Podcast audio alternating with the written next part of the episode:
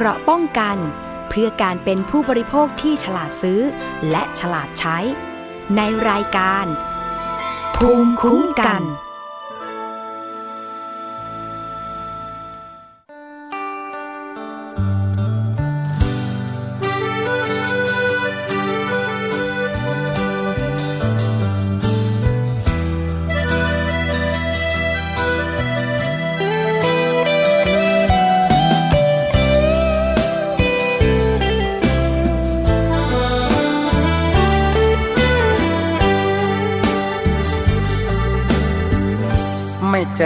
กันนานคิดถึงจังเลยพ่อเอ๋ยน้องเอ๋ยจะรู้หรือเปล่า ตั้งแต่วันนั้นจนถึงบัดนี้ หัวใจของพี่เรียกหาเจ้า ทั้งเย็นและเช้าค่อนคืน จึงหยิบเอารูปที่เธอให้ไว้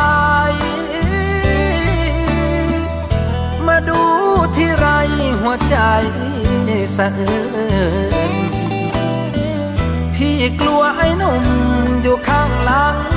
มาตื้อน้องนางควันยืน พี่จนต้องฟื้นยืนร้องไห้โทรมากรุงเทพเที่ยวหางาน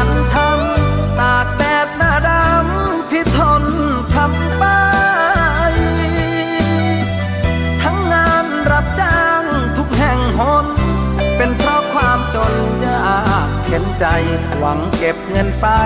แต่งกับเธอ จงรอพี่ก่อนพวอนเถิดน้อง อย่าให้พี่มองเพราะน้องนะพี่รักเนื้อนวลอย่างสุดซึ้ง คิดถึงพี่บ้างหรือเปล่าเธอ ส่วนพี่สิเพอคิดถึงอย่างแร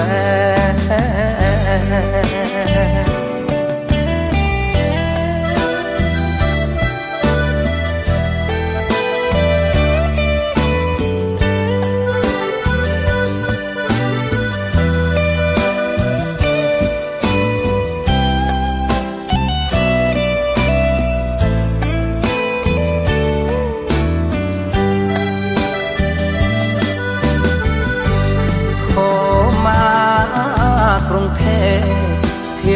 างานทำตากแดดหน้าดำพี่ทน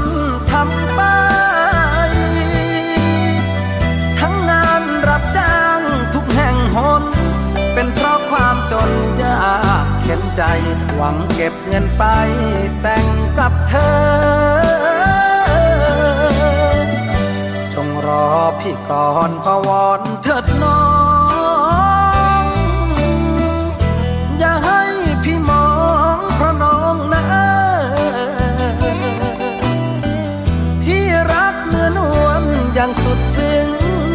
ถึงพี่บ้างหรือเปล่าเธอ ส่วนพี่สิเพอคิดถึงอย่างแรง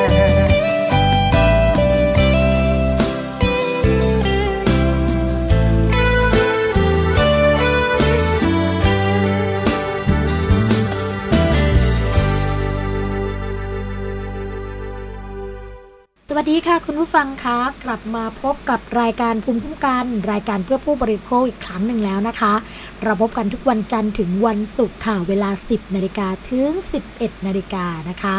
ฟังสดแล้วว่าฟังย้อนหลังค่ะ ทาง www.thaipbsradio.com หรือจะฟังทางแอปพลิเคชันนะคะ ทางไทย PBS ค่ะ ดาวน์โหลดกันมาไว้ได้เลยในมือถือนะคะ แฟนเพจเข้ามากดไลค์กันได้ค่ะทาง www.facebook.com/thaipbsradiofan นะคะ หรือจะโทรมาเพื่อติชมรายการ พูดคุยกับผู้ดำเนินรายการ ให้ข้อเสนอแนะในรายการนะคะ ทั้งหมายเลขโทรศัพท์ 02 7902-666 ค่ะ และขอสวัสดีนะคะ ไปยังสถานีวิทยุชุมชน ที่เชื่อมโยงสัญญาณกับรายการภูมิคุ้มกัน รวมทั้งรายการอื่น ๆ ของไทย PBS ค่ะ ขอสวัสดีไปยังสถานีวิทยุชุมชนคนหนองย่าไซ จังหวัดสุพรรณบุรี FM 107.5เมกะเฮิรตซ์ สถานีวิทยุชุมชนปฐมสาคร จังหวัดสมุทรสาคร FM 106.25เมกะเฮิรตสถานีวิทยุชุมชนคนเมืองลี้จังหวัดลำพูน FM 103.75เมกะเฮิรตสถานีวิทยุชุมชน วัดโพบาลังจังหวัดราชบุรี FM 103.75เมกะเฮิรตสถานีวิทยุเทศบาลทุ่งหัวช้างจังหวัดลำพูน FM 106.25เมกะเฮิรตสถานีวิทยุชุมชนนะคะ คนเขาวงจังหวัดกาลสินค่ะ FM 89.5เมกะเฮิรตซ์เป็นยังไงกันบ้างคะ สัญญาณการรับฟังชัดเจนดีไหม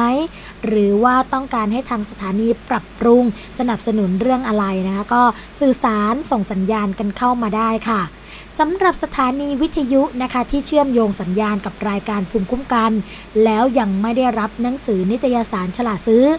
แจ้งมาได้เลยนะคะ ทางหน้าเว็บบอร์ดของทางสถานีค่ะ www.thaipbsradio.com นะคะ หรือจะโทรมาแจ้งกันก็ได้ค่ะ หมายเลขโทรศัพท์ 027902666 นะคะ ทางสถานีไทย PBS จะได้ประสานไปยังมูลนิธิเพื่อผู้บริโภคค่ะ เพื่อที่จะให้จัดส่งนิตยสารฉลาดซื้อไปให้นะคะ เพราะว่าบางครั้งเนี่ยก็อาจจะมีขาดตกบกพร่องกันไปบ้าง ก็ต้องกราบขออภัยมาณโอกาสนี้ค่ะ สำหรับวันนี้นะคะ รายการภูมิคุ้มกันก็มีเรื่องราวดีๆ มาฝากอีกเช่นเคย ไม่ว่าจะเป็นกรณีที่นะคะ เรื่องของกสทช ลงพื้นที่ที่จังหวัดสระแก้วค่ะ เพื่อตรวจสอบซิมการ์ดนะคะ หลังจากได้รับเรื่องที่มีการรับจ้างการกดไลค์นะคะ แล้วก็เพิ่มยอดวิว การกดไลค์เพื่อเพิ่มยอดวิวตรงนี้นะจะเป็นความผิดอย่างไรแบบไหน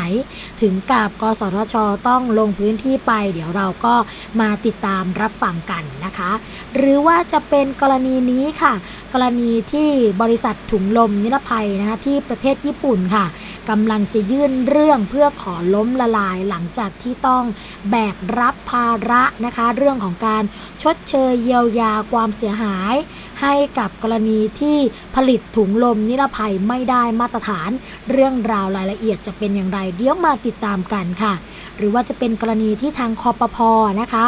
ออกมาสนับสนุนค่ะการใช้เทคโนโลยี เรื่องของการสกัดการช่อฉน การช่อโกงประชาชน จากธุรกิจประกันภัยนะคะ นอกจากนั้นก็จะมีเรื่องเกี่ยวกับสุขภาพอนามัยค่ะ การดูแลผู้ป่วยไข้หวัดใหญ่หลังจากที่พบว่ามีผู้ป่วยจำนวนมากเลยนะคะ ในขณะนี้ เรามาพูดคุยเกี่ยวกับเรื่องแรกกันก่อนค่ะ คุณผู้ฟังคะจากกรณีที่กสทชนะคะ มีการลงพื้นที่จังหวัดสะแก้วค่ะ เพื่อตรวจสอบซิมการ์ดหลังหลังจากที่มีการได้รับเรื่องร้องเรียน แล้วก็จับแก๊งนะคะ ชาวจีนที่รับจ้างกดไลค์ไปค่ะกสทชก็มีการลงพื้นที่ไปนะคะ เพื่อที่จะ แจกแจงเกี่ยวกับเรื่องของผลซิมการ์ดหลังที่มีการตรวจสอบแล้วนะคะ ที่ศูนย์ปฏิบัติการสถานีตำรวจภูธรอำเภออรัญญประเทศจังหวัดสระแก้วค่ะ เจ้าหน้าที่จากสำนักงงานคณะกรรมการกิจการกระจายเสียง กิจการโทรทัศน์ และกิจการโทรคมนาคมแห่งชาตินะคะนำโดยนายพิชัยสุวรรณกิจค่ะ ซึ่งเป็นผู้อำนวยการสำนักกรรมการนะคะ การกำกับดูแลกิจการโทรคมนาคม พร้อมด้วยนักกฎหมาย แล้วก็กสทช ภูมิภาคค่ะสำนักงงานปราจีนบุรี แล้วก็ผู้ที่ให้บริการโทรศัพท์มือถือนะคะ ทุกค่ายจาก 3 ค่ายมือถือเลย ก็ประกอบด้วยบริษัท Advanced Info Service จำกัดมหาชน หรือ AIS นะคะ บริษัท Total Access Communication จำกัด หรือว่า d t แทค่ะ และบริษัท True Corporation จำกัดมหาชนนะคะ ก็มาร่วมกันดำเนินการประชุมในครั้งนี้ เพื่อทำการตรวจสอบซิมของกลางค่ะว่า 3 0 0แสนซิม ซึ่งเจ้าหน้าที่ทหารและก็ตำรวจเนี่ย สามารถจับกลุ่มแก๊งชาวจีน รับจ้างกดไลค์เพิ่มยอดวิวพร้อมโทรศัพท์มือถือ iPhone จำนวนมากนะคะผู้สื่อข่าวก็รายงานค่ะว่า ภายหลังจากเจ้าหน้าที่กสทช และ 3 ค่ายมือถือ แล้วก็เรื่องของฝ่ายกฎหมายนะคะมาถึงก็ได้เดินทางเข้าประชุมที่ห้องประชุมสถานีตำรวจอารัญญประเทศโดยทันที แล้วก็ประชุมพูดคุยกันประมาณ 1 ชั่วโมงค่ะ โดยกสทช และเจ้าหน้าที่ของบริษัทค่ายมือถือ ก็ร่วมกันตรวจสอบนะคะว่า โทรศัพท์มือถือของกลาง รวมทั้งการนำซิมมาใช้เนี่ยถูกต้องหรือไม่ หรือว่ามีการเปิดใช้บริการแล้วก็ลงทะเบียนถูกต้องหรือยังนะคะ หากพบว่ามีความผิดเกิดขึ้น ก็จะแจ้งความร้องทุกข์กล่าวโทษเพิ่มอีกค่ะ ทางด้านนายพิชัยสุวรรณกิจบริหารนะคะผู้อำนวยการสำนักกำกับดูแลกิจการโทรคมนาคม กสทช ค่ะ ก็บอกว่า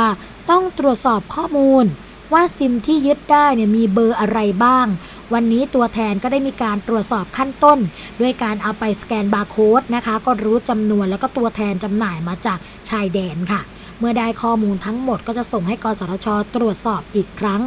โดยการตรวจสอบในเบื้องต้นนะคะ จากค่ายมือถือต่างๆเนี่ยก็พบว่าซิมบางส่วนมีการลงทะเบียนถูกต้องค่ะแล้วก็ใช้หนังสือเดินทางของชาวต่างประเทศนะคะ บางส่วนเป็นการลงทะเบียนโดยผู้ขาย อ่าแล้วก็บางซิมเนี่ยใช้ได้ บางซิมใช้ไม่ได้ หรือว่าหมดอายุไปแล้ว ก็ต้องดูข้อเท็จจริงค่ะว่ามีการลงทะเบียนทั้งหมดหรือไม่ ถ้าลงทะเบียนเป็นการลงทะเบียนอย่างไรนะคะ ซึ่งผู้ให้บริการก็ต้องมีการตรวจสอบ ส่งให้กสชภายในวันจันทร์ที่จะถึงนี้นะคะ เพื่อ ส่งสรุปให้เลขาธิการกสทช พิจารณาในวันพุธ ก็คือวันนี้เนี่ยจะมีการส่งตรวจสอบและ แล้วก็วันพุธก็จะมีการพิจารณาต่อไป ซึ่งนายพิชัยนะคะก็ยังบอกอีกค่ะว่า จากการตรวจสอบก็พบว่ามีซิมบางส่วนเนี่ยมาจากประเทศเพื่อนบ้าน ซึ่งถ้าเป็นซิมไทยก็จะต้องมีการเปิดตามระเบียบไทย โดยเฉพาะเรื่องของการแสดงตนค่ะคุณผู้ฟัง ไม่ได้จำกัดว่าจำนวนเบอร์ต่อคนก็จริงนะคะ ซึ่งคนที่แสดงตนต่อผู้ต้องหาเนี่ย หากไม่ใช่คนเดียวกัน พนักงานสอบสวนก็จะต้องไปสืบสวนต่อไปอีกค่ะกสทช เป็นผู้รักษาการตามพระราชบัญญัติวิทยุโทรคมนาคมนะคะ หากพบว่ามีการเอาอุปกรณ์โทรศัพท์ ซึ่งเป็นวิทยุโทรคมนาคมไปใช้โดยไม่ได้ขออนุญาต ก็ถือว่ามีความผิดที่เกิดขึ้น เป็นการประกอบกิจการโดยไม่ได้รับอนุญาตค่ะ ก็เป็นความผิดที่กสทชจะกล้องทุกกล่าวโทษได้ตามกฎหมายนะคะ โดยวันนี้ค่ะได้แจ้งความเพื่อให้ดำเนินคดีเพิ่มต่อร้อยตำรวจเอกทวิตประกอบนันพนักงานสอบสวนสถานีตำรวจภูธรอรัญญประเทศนะคะ ฐานมีเครื่องวิทยุโทรคมนาคม โดยไม่ได้รับอนุญาต ตามพระราชบัญญัติวิทยุโทรคมนาคม 2549 ซึ่งก็มีโทษจำคุก 5 ปี ปรับไม่เกิน 1 0 0 0 0แสนบาทค่ะ ด้านนายประวิทย์จิตปัญญานะคะ ผู้ช่วยกรรมการผู้จัดการอาวุโสสำนักงงานภูมิภาคภาคตะวันออกค่ะ ก็ให้บริการเครือข่าย AS นะคะ ก็กล่าวค่ะว่าได้ตรวจสอบซิมเบื้องต้นแล้วจำนวน 15,485 ซิม ส่วนใหญ่เป็นซิมเติมเงินค่ะ เปิดใช้งานในพื้นที่ชายแดน ขณะนี้กำลังเอาข้อมูลไปตรวจสอบเชิงลึกอยู่ ทางด้านผู้ให้บริการนะคะ เครือข่ายดีแท็ก็แจ้งค่ะว่า ตรวจซิมไปแล้ว 14,000 ซิม เป็นซิมเติมเงินเหมือนกัน รวมทั้งเครือข่ายทรูค่ะ ก็มีการตรวจสอบไปแล้ว 7,000 ซิมนะคะ โดยใช้วิธีส่งให้สำนักงงานใหญ่ตรวจสอบบาร์โค้ดอยู่ค่ะ อย่างไรก็ตามนะคะ การจับกลุ่มครั้งนี้ค่ะ คุณผู้ฟัง ถือเป็นครั้งแรกที่มีการจับกลุ่มมากขนาดนี้นะคะ ซึ่งก่อนหน้านี้เนี่ยพนักงานสอบสวนก็แจ้งข้อหาต่อชาวจีนทั้ง 3 รายทำงานโดยไม่ได้รับอนุญาต แล้วก็นำเข้าไม่เสียภาษีนะคะ โดยให้การค่ะว่าเข้ามาทำธุรกิจรับจ้างกดไลค์ กดแชร์ในแอปพลิเคชัน WeChat เนื่องจากประเทศจีนไม่เล่น Facebook และการซื้อซิมในจีนต้องแสดงบัตรประชาชน 1 คนสามารถซื้อได้เพียง 1 ซิมเท่านั้น จึงเลือกมาดำเนินการในไทยค่ะ อันนี้ก็พออ่านตอนท้ายนะคุณผู้ฟังก็อาจจะมองเห็นสิ่งที่แตกต่างกันละเรื่องของมาตรการการคุ้มครองดูแลตรงนี้ ถ้าเกิดเป็นประเทศของเขา 1 ซิม 1 คน แต่ของเราไม่จำกัดนะคะ สามารถที่จะใช้กี่ซิมกี่คนก็ได้ เพียงแต่ว่าต้องแสดงบัตรประจำตัวประชาชนเท่านั้นเองนะคะ อันนี้ก็อาจจะต้องมาดูกันละค่ะว่า สิ่งที่เกิดขึ้นตรงนี้จะต้องมีการดำเนินแก้ไขกฎหมายในต่อไปหรือไม่เกี่ยวกับเรื่องของการใช้ซิมการ์ดแบบนี้ เพื่อที่จะไม่ให้เกิดปัญหาต่อไปในอนาคตนะคะ อีกเรื่องหนึ่งค่ะคุณผู้ฟังคะเป็นเรื่องที่ทางคอปพอนะคะ หรือว่าในส่วนของหน่วยงานที่ดูแลเกี่ยวกับเรื่องประกันภัย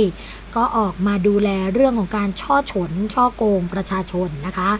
โดยข้อมูลนี้ได้รับการเปิดเผยจากดร สุทธิพลทวีชัยการ เลขาธิการคณะกรรมการกำกับ และส่งเสริมการประกอบธุรกิจประกันภัย หรือคอปพอนะคะ ก็ได้นำคณะผู้บริหารของสำนักงงานคอปพอค่ะ เข้าร่วมประชุมนะคะเอเชียคอนเฟลน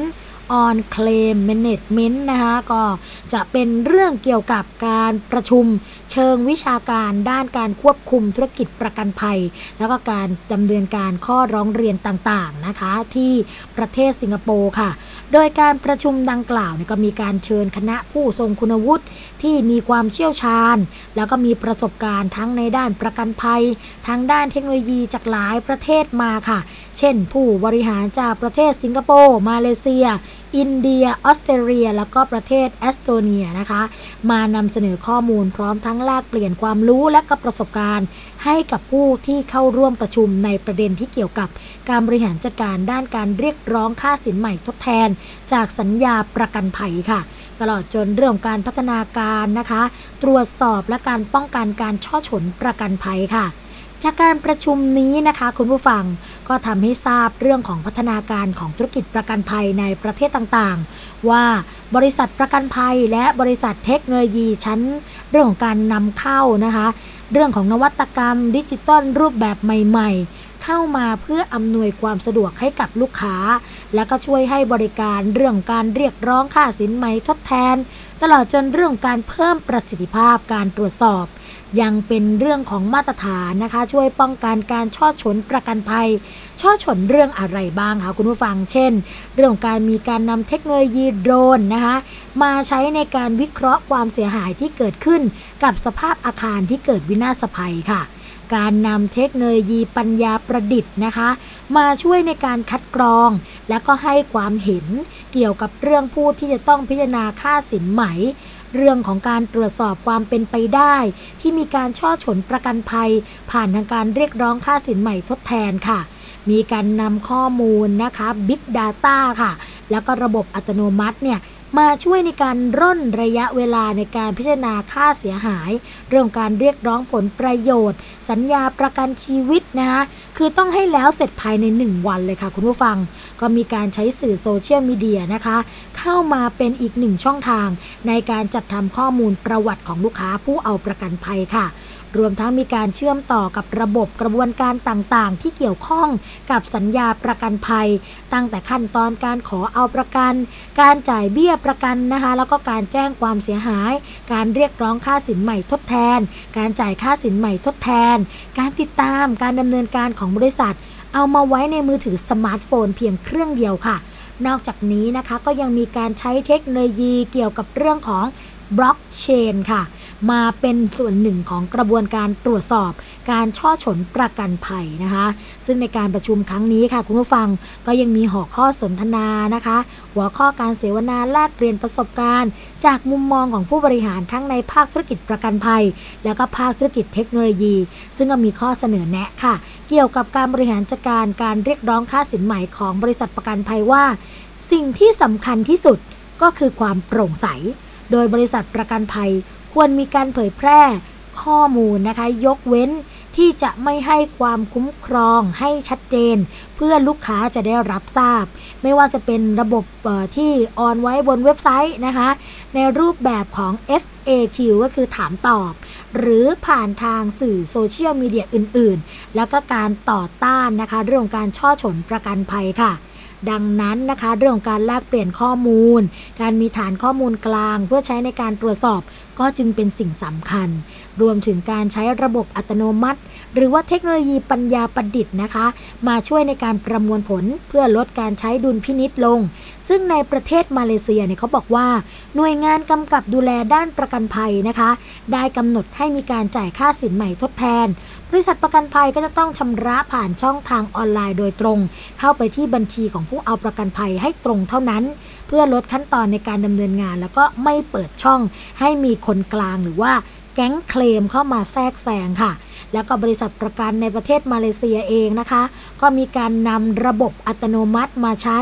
เพื่อให้การพิจารณาเรื่องของการเรียกร้องค่าสินใหม่ทดแทนทำได้เร็วขึ้น ซึ่งผลประโยชน์ที่ได้ก็จะตกอยู่แก่ผู้เอาประกันค่ะ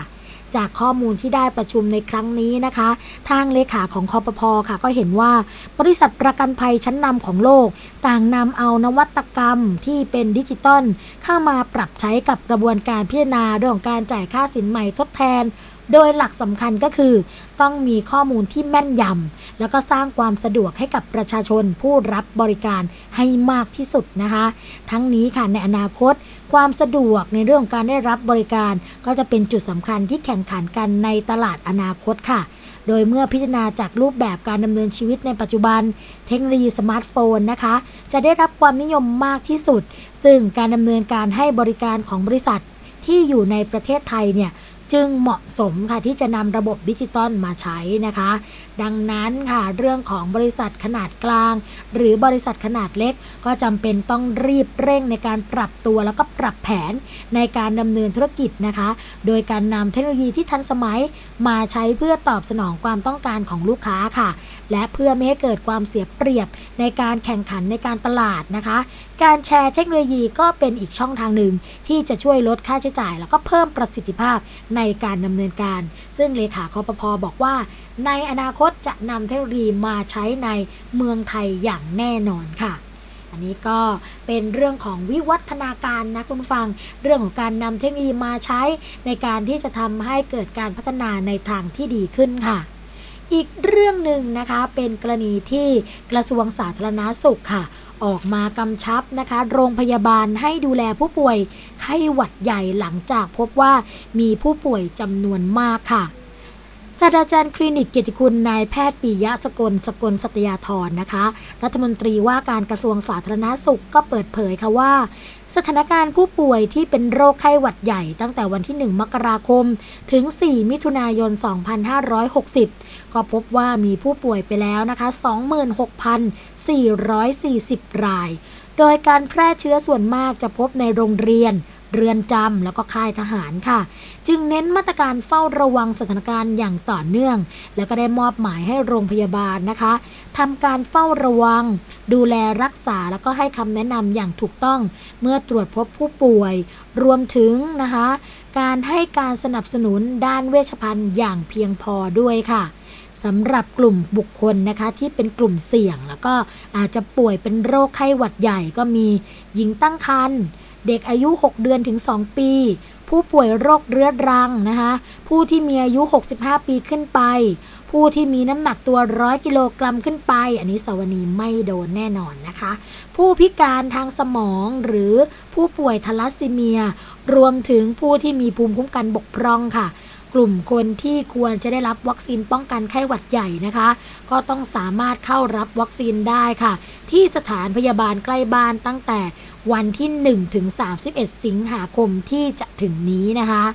นอกจากนี้ค่ะ นายแพทย์ปิยะสกลนะคะ ก็ยังกล่าวถึงกรณีที่คณะกรรมการโรคติดต่อแห่งชาติ ได้พิจารณาเปลี่ยนแปลงข้อกำหนด เรื่องของการฉีดวัคซีนป้องกันโรคไข้เหลืองนะคะ ตามข้อกำหนดขององค์การอนามัยโลก โดยกำหนดค่ะว่าการฉีดวัคซีนป้องกันโรคหนึ่งเข็ม สามารถกระตุ้นให้เกิดภูมิคุ้มกันโรคได้นานตลอดชีวิต ไม่จำเป็นต้องฉีดเข็มกระตุ้นซ้ำ โดยประกาศให้หน่วยงานที่เกี่ยวข้องนำหลักการนี้ไปดำเนินการ และนำไปปรับมาตรฐานหลักเกณฑ์การตรวจลงตรา แก่คนต่างด้าวที่เดินทางมายังประเทศนะคะ ให้เป็นเขตโรคติดต่อไข้เหลืองต่อไปค่ะ ก็เป็นเรื่องของความห่วงใยนะคะ ที่ทางกระทรวงสาธารณาสุขเองเนี่ยก็ออกมาเป็นห่วง ว่าอาจจะมีการระบาดนะคะเรื่องของไข้หวัดใหญ่ อีกเรื่องหนึ่งค่ะก็เป็นเรื่องที่ทางกระทรวงสาธารณาสุขนะคะ โดยกรมการแพทย์เองก็เป็นห่วงเหมือนกัน เพราะว่าช่วงนี้เนี่ยเป็นฤดูฝน เพราะฉะนั้นโรคผิวหนังนะคะก็อาจจะมาพร้อมกับฤดูฝนได้ค่ะ นายแพทย์ธีรดลโตพันธานนท์นะคะอธิบดีกรมการแพทย์ค่ะก็เปิดเผยว่า ขณะนี้ประเทศไทยเข้าสู่ฤดูฝนอย่างเป็นทางการแล้ว ก็ส่งผลให้มีน้ำท่วมขันตามท้องถนน แล้วก็ในเถื่อถาในสถานที่ต่างๆนะคะทำให้เชื้อโรคหลายชนิดเนี่ยแพร่ระบาดได้ง่ายค่ะ หากไม่ดูแลรักษาความสะอาดให้ถูกวิธี ก็จะทำให้เกิดโรคผิวหนังจากเชื้อแบคทีเรีย เชื้อรา รวมทั้งผิวหนังอักเสบได้ค่ะ โดยโรคผิวหนังที่พบบ่อยในฤดูฝนนะคะ ก็เช่น โรคน้ำกัดเท้า โรคเท้าเหม็น โรคผื่นภูมิแพ้ นอกจากเรื่องการอาบน้ำอุ่นจัด หรือว่าร้อนเกินไปเนี่ย จะทำให้ผิวกายนะคะ มีลักษณะของการแห้ง เกิดอาการคัน แล้วก็ผิวหนังอักเสบได้ง่าย หลังจากอาบน้ำแล้วเนี่ยก็ต้อง ใช้ครีมบำรุงผิวเป็นประจำด้วยค่ะสำหรับผู้ที่ชอบออกกำลังกายมีเหงื่อมาก หรือตากฝนนะคะ ก็ต้องสวมเสื้อผ้าที่แห้งสะอาด เพราะว่าไม่เช่นนั้นอาจจะเป็นโรคกลากโรคเกลื่อน ที่มีอาการผื่นแดงตามซอกพับค่ะ เช่นขาหนีบรักแร้ซอกนิ้วเท้านะคะ ซึ่งจะมีอาการคันมากค่ะคุณผู้ฟังคะการเลือกสวมเสื่อเสื้อผ้าให้เหมาะสมนะคะ ในช่วงของฤดูฝน ก็ถือว่าเป็นสิ่งสำคัญ โดยเลือกเสื้อผ้าที่สวมใส่สบาย แห้งง่ายนะคะ ไม่ควรใส่เสื้อผ้าหนา แล้วก็รัดรูปจนเกินไป เพราะจะทำให้เกิดการเสียดสีบริเวณผิวหนังค่ะ นอกจากนี้นะคะการที่เหงื่อออกมาก อับชื้น เชื้อราและแบคทีเรียก็จะเจริญเติบโตได้ดี ส่งผลให้เกิดอาการแพ้เสื้อผ้าที่มีผื่นคันตามจุดต่างๆ เช่นผู้ที่ชอบสวมเสื้อรัดนะคะก็มักจะพบบริเวณรักแร้ค่ะ ส่วนผู้ที่ชอบสวมกางเกงยีนรัดรูปนะคะ ก็มักพบผื่นบริเวณขาหนีบค่ะ นอกจากนี้นะคะ การติดเชื้อที่ผิวหนังเนี่ยนอกจากติดเชื้อที่ผิวหนังแล้วก็ยังส่งผลให้เกิดกลิ่นอับกลิ่นตัว เพราะเหงื่อระเหยได้ง่ายนะคะ ตรงนี้ก็ ต้องดูแลสุขภาพอนามัยให้ดีสำหรับผู้ที่มีน้ำหนักตัวมาก ก็ควรลดน้ำหนักให้อยู่ในเกณฑ์ปกติค่ะ เพราะว่าคนอ้วนเสื้อผ้ามักจะเสียสีกับผิวหนังทำให้เกิดการระคายเคืองแล้วก็อับชื้นได้ง่าย ส่วนเวลานอนควรใส่เสื้อผ้า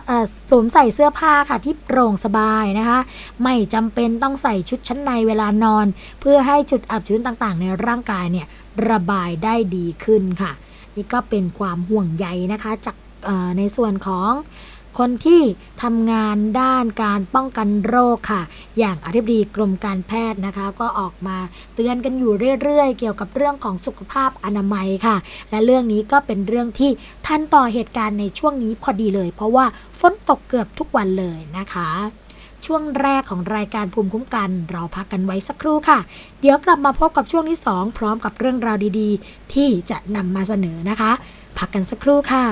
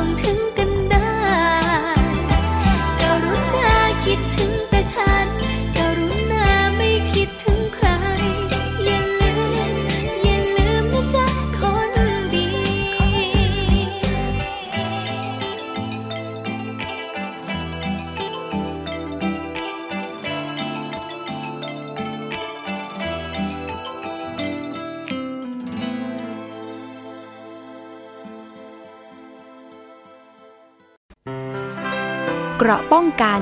เพื่อการเป็นผู้บริโภคที่ฉลาดซื้อ และฉลาดใช้ ในรายการ ภูมิคุ้มกัน กลับมาพบกับช่วงที่ 2 ของรายการภูมิคุ้มกัน รายการเพื่อผู้บริโภคนะคะ คุณผู้ฟังคะสำหรับช่วงที่ 2 ของรายการค่ะ ก็จะเป็นประเด็นที่ได้พูดกันไว้ในช่วงต้นนะคะ เรื่องของการจ่ายชดเชย เรื่องของถุงลมที่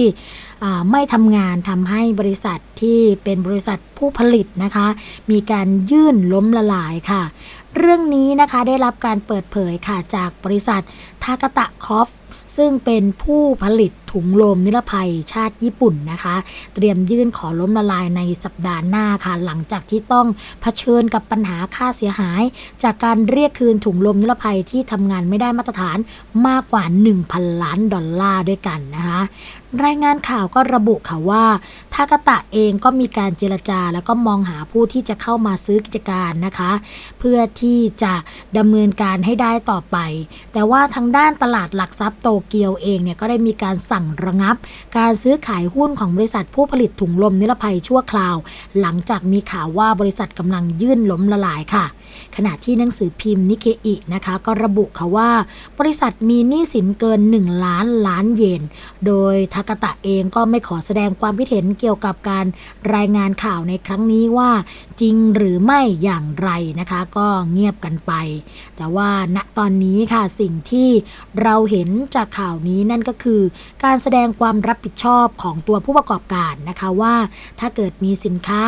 เกิดความชำรุดเสียหายบกพร่อง ก็พร้อม้อมที่จะดำเนินการชดเชยเยียวยาให้กับผู้บริโภคโดยทันทีค่ะ อย่างตรงนี้นะคะ ก็ถือว่าทางบริษัททักตะเองก็รับผิดชอบในความผิดที่เกิดขึ้น จนทำให้บริษัทของตัวเองเนี่ยเกือบล้มละลายกันไป ไม่ใช่เกือบแล้วค่ะ ก็กำลังจะยื่นเรื่องการล้มละลายต่อรัฐบาลแล้วนะคะ หันมามองในประเทศไทยกันบ้างสำหรับบริษัทที่อาจจะทำให้ผู้บริโภคเดือดร้อน เนื่องจากการปิดกิจการของตนเองไปนี่ก็ต้องมาดูนะคะว่าจะดำเนินการแก้ไขปัญหาอย่างไรให้กับผู้บริโภค ให้ได้รับการชดเชยเยียวยาความเสียหายเช่นเช่นเดียวกับประเทศเพื่อนบ้านของเรานะคะ แต่ก็ยังใดก็ดีก็จะต้องฝากหน่วยงานที่เกี่ยวข้องละค่ะว่า เข้ามาดูแลเรื่องของความทุกข์ของผู้บริโภคตรงนี้ด้วยนะคะ เพราะว่าบางครั้งเนี่ย ผู้ประกอบการเองก็อาจจะมีการเพิกเฉย ไม่ดำเนินการใด ๆนะคะ แล้วก็ทำให้ผู้บริโภคเนี่ยได้รับความเดือดร้อนหนักยิ่งขึ้นจากระยะเวลาที่ยาวนานในการแก้ไขปัญหา ก็ฝากตรงนี้กันไว้นะคะสำหรับหน่วยงานที่เกี่ยวข้อง เพื่อประโยชน์ที่แท้จริงของตัวผู้บริโภคค่ะ อีกเรื่องหนึ่งค่ะ คุณผู้ฟังคะเป็นคอลัมน์รู้เท่าทันสุขภาพของนายแพทย์ประพจน์เพตากาศนะคะ ซึ่งเป็นนักเขียนในคอลัมน์ของนิตยสารฉลาดซื้อค่ะ คุณหมอเขียนเกี่ยวกับเรื่องการรู้เท่าทันการกินดีหมีค่ะ สวัสดีเห็นแล้วนะคะก็สนใจเกี่ยวกับเรื่องนี้แล้วก็อยากจะนำมาเล่าให้กับคุณผู้ฟังกันนะ เพราะว่า ก็ต้องมาดูกันค่ะว่าดีหมีที่บอกว่าดีจริง ดีแท้ ดีแน่ในการนำมาเป็นส่วนผสมของยาสมุนไพรตามตำรับดั้งเดิมแทบทุกประเทศนั้นเนี่ย ไม่ว่าจะเป็นยาจีน ยาอายุรเวท แล้วก็ยาไทยทำให้มีการล่าสัตว์ป่าในธรรมชาติจนบางอย่างใกล้จะสูญพันธุ์นะคะ เช่น ตอนนี้เนี่ยหมาน้ำแรดเสือ สัตว์บางอย่างถูกนำมาเพาะเลี้ยงขยายพันธุ์นะคะเช่นกวาง ชมดเชียงเนี่ย แต่ก็มีสัตว์ชนิดหนึ่งค่ะที่ถูกนำมาเลี้ยงอย่างทารุณมาก ๆ เพื่อนำดีมาเป็นยานะคะ แล้วก็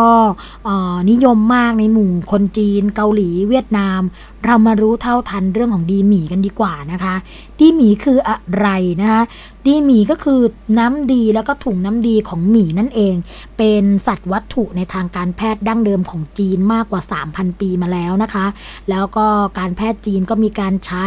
เรื่องของการรักษาไข้ นิ่วในถุงน้ำดี โรคหัวใจ โรคตาค่ะ สารสำคัญในดีหมีนะคะก็คือกรด โอโซดีออกซิโดริกนะคะ ก็ชื่ออาจจะฟังดูยากแต่ว่าถ้าเกิดเป็นชื่อกันสั้นๆก็คือ UDCA นั่นเองค่ะ แล้วก็มีมีมีมากเป็นพิเศษในน้ำดีของหมีมากกว่าสัตว์เลี้ยงลูกด้วยน้ำนมชนิดอื่นนะคะ น้ำดีจะถูกสร้างจากตับแล้วก็เก็บเอาไว้ในถุงน้ำดี เมื่อน้ำดีถูกปล่อยออกมานะคะ ก็เข้าไปที่ลำไส้เล็ก แล้วก็จะมีการย่อยไขมัน ซึ่งเป็นกรด UDCA นี่แหละค่ะ จะช่วยควบคุมคอเลสเตอรอลในการช่วยการดูดซึมของลำไส้ ดังนั้นทางการแพทย์ก็เลยใช้กรดนี้ในการรักษาโรคนิ่วในถุงน้ำดี โดยไม่ต้องผ่าตัดค่ะ มีตัวหนึ่งค่ะคุณผู้ฟังคะจะผลิตน้ำดีที่ทำเป็นผงแห้งได้ 2 กิโลกรัมต่อปี น้ำดีของหมีนะมีการซื้อขายในราคาที่สูงมาก ในจีนเนี่ยจะมีขายการขายกันเนี่ยในราคา 1 4 3 500 บาทต่อ 1 กิโลกรัมนะคะในญี่ปุ่น ถุงน้ำดีของหมีป่าเนี่ย ก็จะขายได้ 115,500 บาทต่อกิโลกรัม ในเกาหลีใต้ค่ะ จะขายได้ถึง 350,000 บาทต่อกิโลกรัม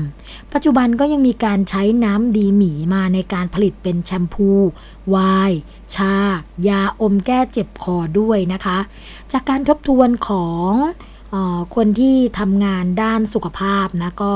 มีการทบทวนกันค่ะว่า กรดตัวนี้เนี่ยช่วยลดชีวเคมีในตับดีซ่าน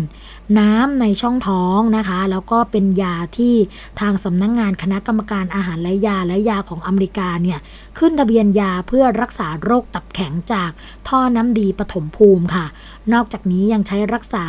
ท่อน้ำดีอุดตันในผู้หญิงที่ตั้งครรภ์เพื่อบรรเทาอาการเรื่องของคันนะคะ แล้วก็ลดการดูดซึมน้ำดี แต่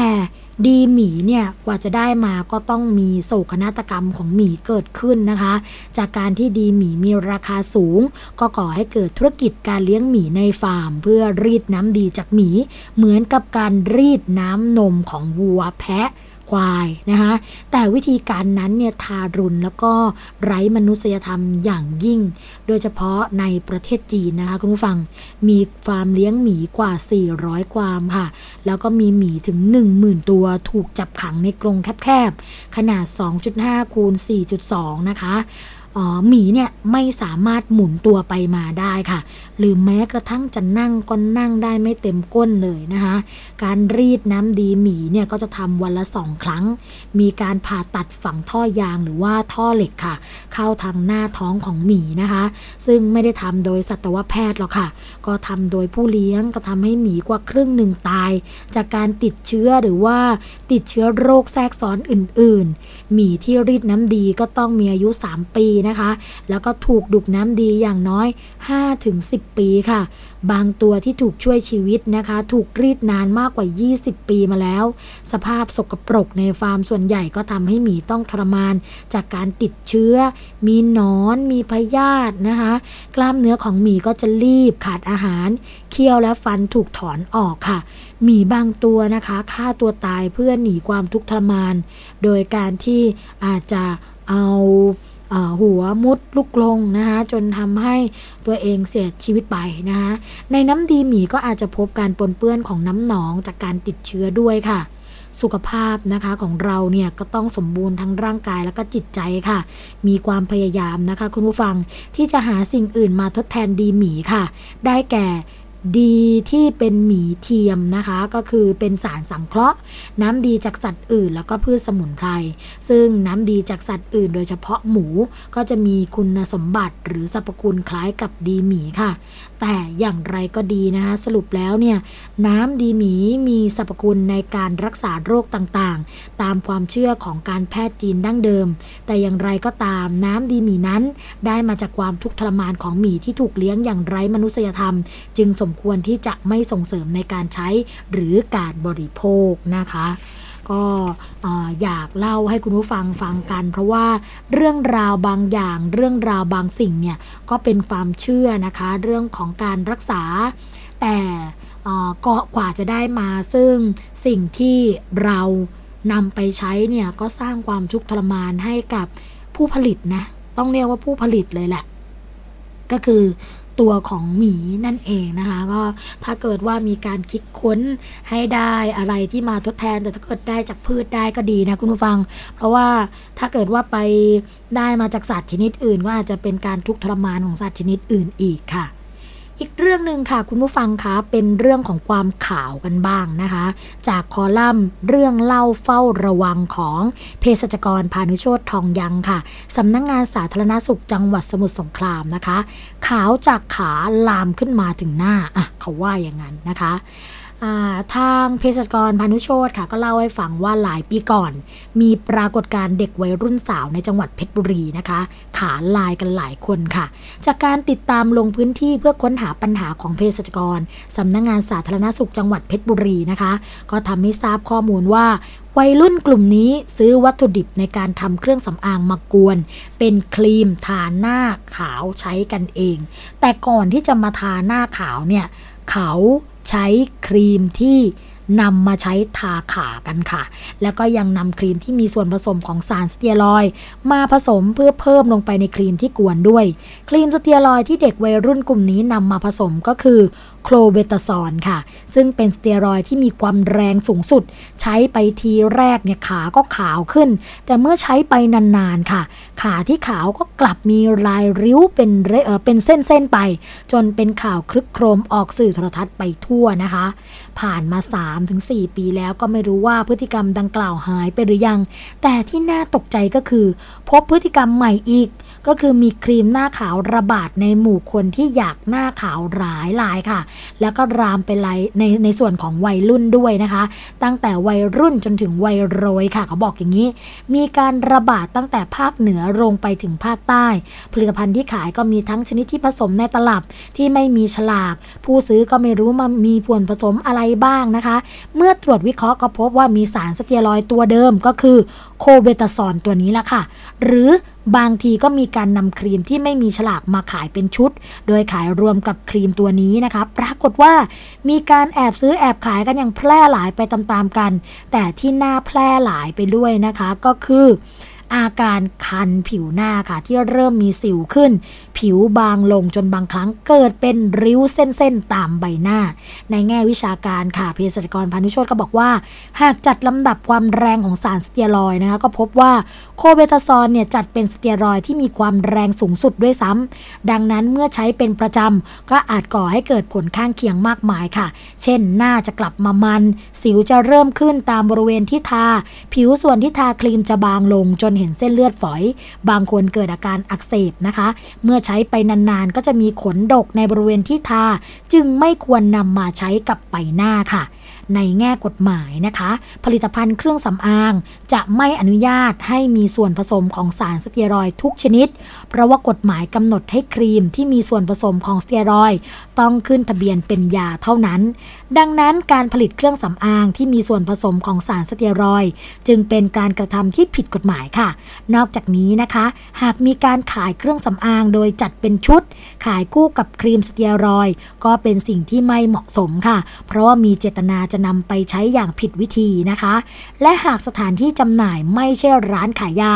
ก็ยิ่งถือว่าผิดกฎหมายด้วย แต่ถ้าหากขายในร้านขายยาโดยมีการขายพร่ำเพรื่อ ไม่เหมาะสมไม่ถูกต้องตามหลักวิชาการ ก็ถือว่าเภสัชกรร้านยานะคะ กระทำผิดจรรยาบรรณวิชาชีพเช่นกันค่ะ ใครพบเห็นพฤติกรรมเหล่านี้นะคะ สามารถแจ้งไปที่สำนักงงานคณะกรรมการอาหารและยา หรือสำนักงงานสาธารณสุขจังหวัดโดยด่วนค่ะ และอย่าลืมนะคะ รีบเตือนผู้ที่กำลังหลงเป็นเหยื่อนำผลิตภัณฑ์ดังกล่าวไปใช้โดยด่วนที่สุดก่อนที่น่าจะพังค่ะนี้ก็เป็นการเตือนสำหรับผู้ที่รักสวยรักงามนะคะ อีกเรื่องหนึ่งค่ะคุณผู้ฟังเกี่ยวกับเรื่องของอาหารหมดอายุกันบ้างนะคะ แม้ว่ารายการภูมิคุ้มกันจะเคยเสนอประเด็นเรื่องของอาหารหมดอายุมาแล้วหลายครั้งด้วยกัน แต่ปัญหาดังกล่าวก็ยังคงมีอยู่เรื่อยๆนะคะ ดังเหตุการณ์ล่าสุดที่เกิดขึ้นกับผู้บริโภคค่ะ กรณีที่1นนะคะเป็นเรื่องของโยเกิร์ตหมดอายุค่ะ เหตุการณ์นี้เกิดขึ้นกับคุณปาริชาตินะคะ เธอซื้อโยเกิร์ตยี่ห้อหนึ่งจำนวน 2 แพ็คจากห้างสรรพสินค้าบิ๊กซีค่ะ ในราคาที่ลดกระหน่ำนะคะก็คือเหลือแพ็คละ 7 บาท 50 สตางค์แต่ด้วยความเร่งรีบนะคะ เลยทำให้ลืมตรวจสอบวันเดือนปีหมดอายุของสินค้าดังกล่าว ซึ่งภายหลังซื้อมารับประทานก็เลยพบว่าสินค้าทั้งสองแพ็คหมดอายุไปแล้วค่ะทำให้เธอส่งเรื่องมายังศูนย์พิทักษ์สิทธิผู้บริโภค มูลนิธิเพื่อผู้บริโภคนะคะ โดยต้องการให้ห้างสินค้าดังกล่าว รับผิดชอบที่นำอาหารหมดอายุมาวางจำหน่ายค่ะ ในกรณีนี้นะคะ ก็ให้อ้างอิงตามพระราชบัญญัติอาหาร พุทธศักราช 2522 ค่ะ เรื่องการจำหน่ายอาหารหมดอายุได้นะคะ ว่าเป็นการกระทำความผิด ตามมาตรา 25 วงเล็บ 4 ค่ะ เรื่องของการประกอบมาตรา 29 ซึ่งถือได้ว่าการจำหน่ายอาหารหมดอายุ เป็นอาหารที่ไม่ปลอดภัยในการบริโภคและก็ควรมีบทลงโทษให้อยู่ในมาตรา 61 นะคะ ระบุว่ามีโทษจำคุกไม่เกิน 5 ปี หรือปรับไม่เกิน 50,000 บาท หรือทั้งจำทั้งปรับค่ะ ทางศูนย์พิทักษ์สิทธิ์ก็เลยแนะนำให้ผู้ร้องนะคะ เตรียมเอกสารประกอบการร้องเรียนก็จะมีใบเสร็จรับเงินรููปถ่ายผลิตภัณฑ์ ตัวผลิตภัณฑ์นะนอกจากนี้ค่ะ หากมีการผิดปกติกับร่างกาย เช่น ท้องเสียอาเจียน สามารถไปพบแพทย์ แล้วก็ขอใบรับรองแพทย์มาเป็นหลักฐานเพิ่มเติมได้ค่ะ ซึ่งศูนย์ก็จะดำเนินการทำเรื่องร้องเรียนนะคะ เป็นหนังสือไปยังห้างสินค้าดังกล่าว เพื่อให้มีการเจรจาไกล่เกลี่ยตามข้อเสนอของผู้ร้อง ซึ่งภายหลังการเจรจาก็ได้มีการชดเชยเยียวยาผู้ร้อง เป็นจำนวนเงิน 4,000 บาทค่ะ ซึ่งผู้ร้องก็ยินดีแล้วก็ขอยุติการช่วยเหลือนะคะตรงนี้ก็ผ่านไปค่ะ ซื้อไป7บาท50 พอมาร้องเรียนได้รับการชดเชย 4,000 บาทอืมอันนี้ถือว่าประสบความสำเร็จนะคะ กรณีที่ 2 ค่ะ คุณผู้ฟังเรื่องของเบียร์หมดอายุ เหตุการณ์นี้เกิดขึ้นกับคุณสมชายค่ะ เขาซื้อเบียร์ต่างประเทศจากห้างสินค้าแห่งหนึ่ง ซึ่งระบุว่าผลิตเมื่อปี 2015 แต่อย่างไรก็ตามค่ะ ภายหลังซื้อมาดื่มนะคะพบว่ามีอาการปวดท้อง ท้องเสียแล้วก็เมื่อมาค้นหาข้อมูลเรื่องวันเดือนปีหมดอายุ ก็พบว่า โดยปกติเบียร์ต่างประเทศจะมีอายุ 1 ปีเท่านั้นทำให้คาดว่าเบียร์ดังกล่าวน่าจะหมดอายุไปนานแล้วนะคะ แล้วก็เป็นสาเหตุของอาการท้องเสียที่เกิดขึ้น ก็เลยส่งเรื่องมายังศูนย์มิทักษิตเพื่อขอความช่วยเหลือค่ะ แนวทางในการแก้ไขปัญหาของศูนย์นะคะ ในเบื้องต้น ศูนย์ก็เลยแนะนำให้ผู้ร้องเนี่ยโทรศัพท์ไปสอบถาม ยังบริษัทผู้ผลิตสินค้าดังกล่าวก่อนว่า ผลิตภัณฑ์ที่ผู้ร้องซื้อมามีอายุการบริโภคเท่าไหร่ แล้วก็หมดอายุไปแล้วจริงหรือไม่ ซึ่งหากพบว่าหมดอายุไปแล้วจริง แต่มีการนำสินค้ามาจำหน่ายก็จะเข้าความผิดตามพระราชบัญญัติอาหาร พุทธศักราช 2522 ค่ะ กรณีจำหน่ายอาหารที่ไม่ปลอดภัยในการบริโภค หรือหากพบว่าอาหารยังไม่หมดอายุแต่เสื่อมสภาพแล้วเนี่ยก็สามารถฟ้องร้องได้เช่นกัน โดยมีโทษจำคุกไม่เกิน 2 ปี หรือปรับไม่เกิน 20,000 บาท หรือทั้งจำทั้งปรับ ซึ่งผู้ร้องก็สามารถส่งหลักฐานประกอบการร้องเรียนนะคะ เช่น ข้อมูลเอกสารผลิตภัณฑ์ ใบรับรองแพทย์ บันทึกประจำวันมาให้กับทางศูนย์ช่วยเหลือได้ อย่างไรก็ตามค่ะสำหรับกรณีนี้ ผู้ร้องก็ไม่ต้องการฟ้องร้องต่อบริษัทนะคะ หรือว่าห้างสินค้า จึงขอยุติเรื่องที่ร้องเรียนไป ก็เห็นไหมคะว่าเรื่องของอาหารหมดอายุเนี่ยเป็นเรื่องที่เกิดขึ้นกันอยู่สม่ำเสมอนะคะ เพราะฉะนั้นคนที่ซื้ออาหารราคาที่ไม่แพงหรือว่าลดราคากันอย่างกระหน่ำซัมเมอร์เซลแบบนี้เนี่ยก็ต้องตรวจสอบวันหมดอายุที่บรรจุภัณฑ์กันให้ดีด้วยนะคะ เพื่อป้องกันปัญหาที่เกิดขึ้นค่ะ สำหรับรายการภูมิคุ้มกันนะคะ ตอนนี้ก็ดำเนินการมาจนถึงช่วงสุดท้ายของรายการกันแล้วค่ะ พร้อมกับเรื่องราว สาระดีๆ ที่สวนีนำมาฝากกันแบบนี้นะคะ แล้วก็ประชาสัมพันธ์เช่นเคยค่ะสำหรับสถานีวิทยุที่ต้องการเชื่อมโยงสัญญาณนะคะ กับรายการภูมิคุ้มกัน รวมทั้งรายการอื่นๆของทางไทย PBS เนี่ยก็สามารถที่จะแจ้งนะคะกันมา ถึงเรื่องของที่อยู่ของสถานชื่อสถานีนะคะ แจ้งมาที่ฝ่ายผลิตรายการค่ะ เรามีหนังสือนิตยสารฉลาดซื้อแจกให้ฟรีนะคะ เดือนละหนึ่งเล่ม โดยที่ไม่เสียค่าใช้จ่ายใด ๆ ทั้งสิ้นเลยค่ะ นิตยสารฉลาดซื้อเป็นหนังสือที่เหมาะสมสำหรับทุกเพศทุกวัยนะคะ แล้วก็มีข้อมูลความรู้ที่คุณสามารถนำไปใช้ในชีวิตประจำวันได้ รวมทั้งคือในเรื่องของการพิทักษ์สิทธิ์ของตัวเองด้วยนะคะ ถ้าเกิดมีปัญหาเรื่องการถูกละเมิดสิทธิ์ ถูกเอารัดเอาเปรียบต่างๆ ก็สามารถที่จะร้องเรียนกันใช้สิทธิ์กันได้นะคะ การร้องเรียนไม่ใช่เรื่องของการหัวหมอ แต่การร้องเรียนคือสิ่งที่จะทำให้เกิดการเปลี่ยนแปลงในสังคมค่ะ เพราะฉะนั้นร้องทุกหนึ่งครั้งดีกว่าบ่นพันครั้งยังคงใช้ได้เสมอ กลับมาพบกับรายการภูมิคุ้มกันใหม่ พร้อมกับสวนีนะคะ แล้วก็เรื่องราวดีๆ แบบนี้ในวันต่อไปสำหรับวันนี้คงต้องกล่าวคำว่า สวัสดีค่ะ เกราะป้องกัน เพื่อการเป็นผู้บริโภคที่ฉลาดซื้อ และฉลาดใช้ ในรายการ ภูมิคุ้มกัน